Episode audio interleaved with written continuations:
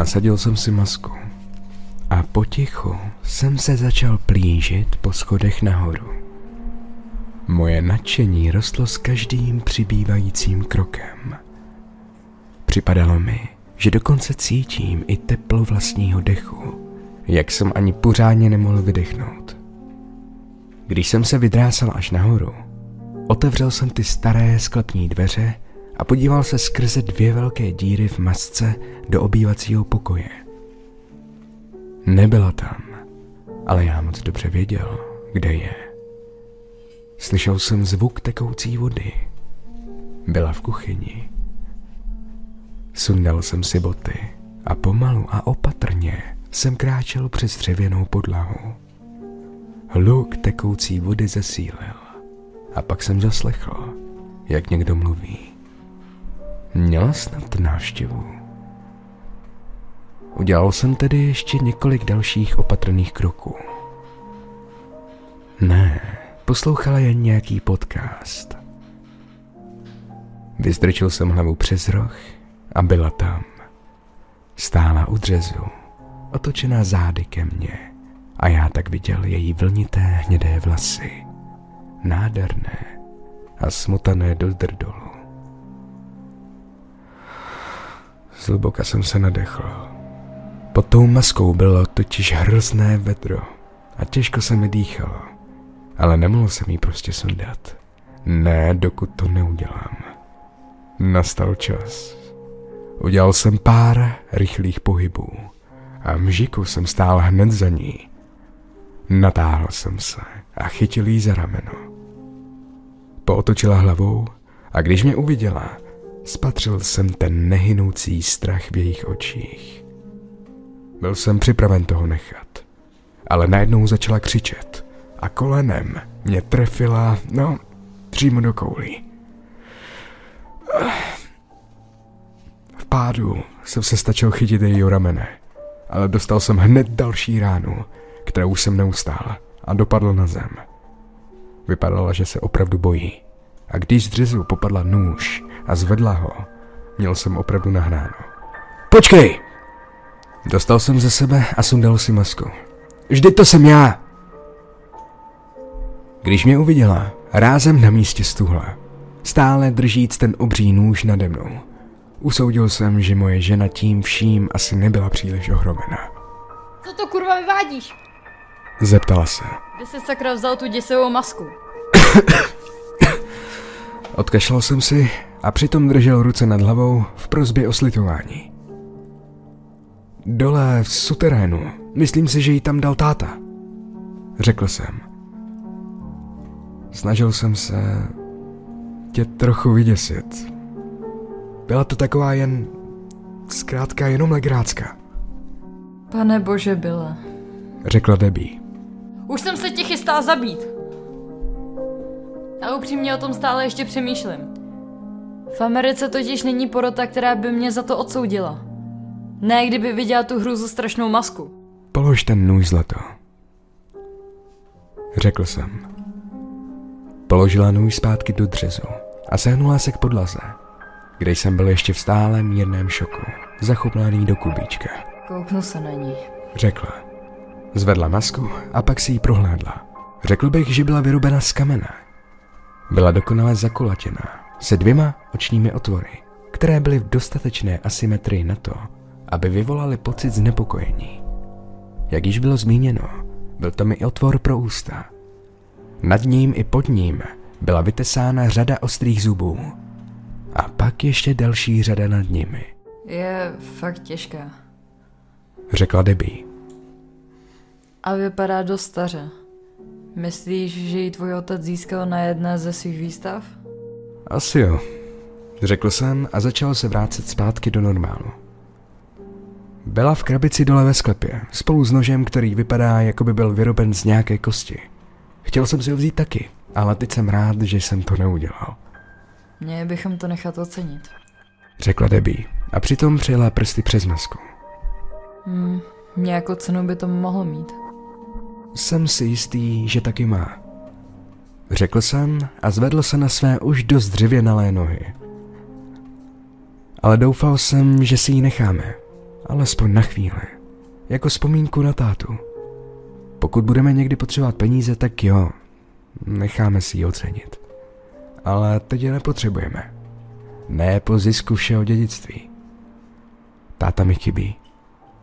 Navíc je skvělá, ne? Ideální prostředek pro navázání konverzace. Podala mi ji nazpět. Je děsivá. Málem jsem vypustila duši, jak jsem ji viděla. Pokud ji chceš někde vyvěsit, dej si ji do svojí studovny. Prostě někde, kde ji budu mít z očí.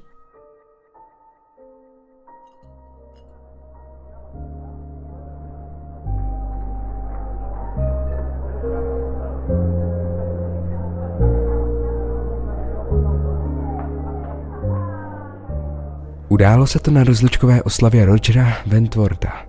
Starý Roger byl přítelem mého otce od doby, kdy oba začali učit na vysoké škole, kde nyní učím taky já. V našem domě strávili nejeden večer klábosením a popíjením skotské.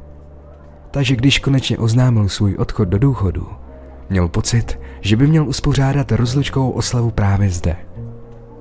Zúčastnil se jí i Derek Nielsen. Bylo mu zhruba asi jak mě a také učil na stejné škole. Ukázalo se, že jsme dokonce vyrostli ve stejném městě a byli jsme vzdáleni od sebe jenom pár let. Zatímco můj život byl od prvního dne procházkou růžovým sadem, jakožto syn bohatého profesora, Derek si to vše musel vydřít. Pocházel z dělnické rodiny a v útlém věku ztratil otce. Nikdy o tom nemluvil, ale věděl jsem, že jeho dětství bylo hodně drsné. Přesto se dokázal vymanit ze života bídy, aby našel úspěch v akademickém světě. Většina ostatních profesorů na naší škole to měla podobné jako já. Narození a vychovávání ve světě měkkých polštářů a drahých aut. Derek mě jednoduše zaujal a stali jsme se rychle přáteli. Jakmile jsem spatřil Dereka přicházet na večírek, omluvil jsem se z probíhajícího rozhovoru, který jsem s někým vedla, a šel jsem rovnou do kuchyně, abych vzal 2 pivka a našel ho. No tak, řekl jsem. Chci ti něco ukázat.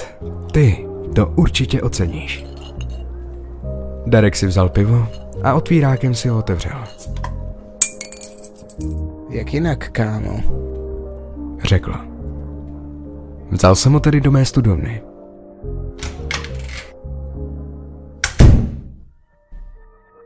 Našel jsem tuhle masku v krabici po mém otci. Se zaujetím jsem se na ní podíval, jak tam visí nad mým pracovním stolem. Nůž z kosti byl hned pod ní. Derek však z ničeho nic upustil pivo a celý zbletnul. Tohle je nějaký zatracený vtip? Zeptal se. Cože? Jaký vtip? Co ti myslíš? Strach na Derekově tváři mi opravdu naháněl husí kůži. Nemůže to být přece tou maskou, že? Je sice znepokojující, ale není tak děsivá. Já musím se posadit, řekl Derek. Jasně, kámo, jen si sedni, řekl jsem a otočil se k němu. Promiň, nechtěl jsem tě vyděsit, jen jsem si myslel, že se ti bude líbit. Derek se na mě se strachem podíval.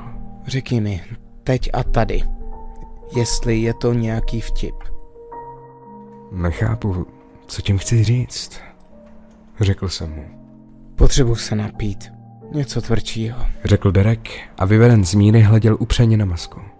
Dobře, hned jsem zpátky. Obešel jsem rozlité pivo a zamířil ke své barové skřínce. Debbie stála přímo u ní a s někým mluvila.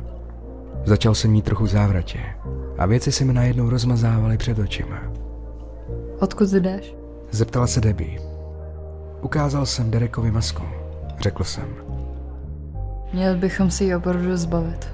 Naháníme hrůzu. Přikývl jsem a vrátil se do studovny. Derek tam stále seděl a nespouštěl z té masky oči. Podal jsem mu panáka skotské a on ho do sebe okamžitě vrazil. Pak spustil. Před 30 lety můj otec, spáchal sebevraždu. Řekl jsem a svěsil pohled dolů na své boty. To je mi moc líto. To jsem nevěděl. Vyšetřovatel označil smrt mého otce za sebevraždu. Případ uzavřen, řekl, není třeba plýtvat penězi na pitvu, ale moje matka měla jiné plány. Víš, kde je moje matka teď byla? Ne, řekl jsem. Je na místě, kde jsou takový vycpaný místnosti, ač márej si tam na papírech. Vzal jsem si láhev a pořádně se napil. Do háje. To je mi líto, Dereku. Derek se zasmál. Byl to zvláštní smích. Bez známky humoru nebo emocí. Řekla, že to udělal muž s maskou. Říkala, že když se vrátila domů, našla tam muže s maskou, jak drží nůž z nějaké kosti a viděla, jak můj otec krvácí na podlaze. Omdlela z toho šíleného výjevu a když se probudila, on už tam nebyl. Šokovaně jsem se podíval na Dereka. Co tím chceš jako říct? Derek si dal ještě další 2 loky. Říkám ti, že jsem tu masku už viděl. Moje matka ji nakreslila snad 1000krát. Ta kulatá tvář, ty oči, ty dvojité zuby, ten nůž z kosti. Těžko jsem jen věřil těm slovům, která říkal. Taháš mě tu za nos, řekl jsem. Musím přiznat, že jsi mě málem fakt dostal. Tu láhev už by si asi měl odložit. Ne, zavolám policii, řekl Derek. A opravdu, udělal to.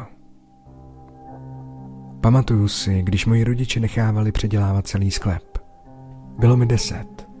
Dům byl starý, takže základy byly položeny na balvanech a tvrdé zemině. Postupem času se však začaly bortit, takže museli utratit spoustu peněz na to, aby to všechno spevnili a podlahu zalili novou vrstvou betonu. To, co po příjezdu policie nalezla, úplně převrátilo můj svět vzhůru nohama. Při náhodné prohlídce sklepa objevili na podlaze několik vyrytých iniciálů a když ji podle nařízení začali rozbíjet, nalezli pod ní kostry těl. Každá z obětí odpočívala přímo pod svými iniciály. Celkem jich bylo 11. Není přesně jasné, kolik jich tam opravdu bylo. Najednou začaly ty všechny pozdní noci mého otce, strávené v kanceláři, když jsem byl ještě malý kluk, dávat smysl. Od té doby už tam nežijeme a dům teď prodáváme. Jenže kdo by ho jenom chtěl? Neviním je za to. Proč by taky jo?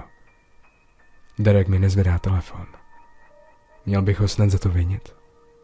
Nikdy jsem neudělal nic špatného, ale můj otec udělal věci, které byly strašlivé. A já jsem bohužel jeho syn.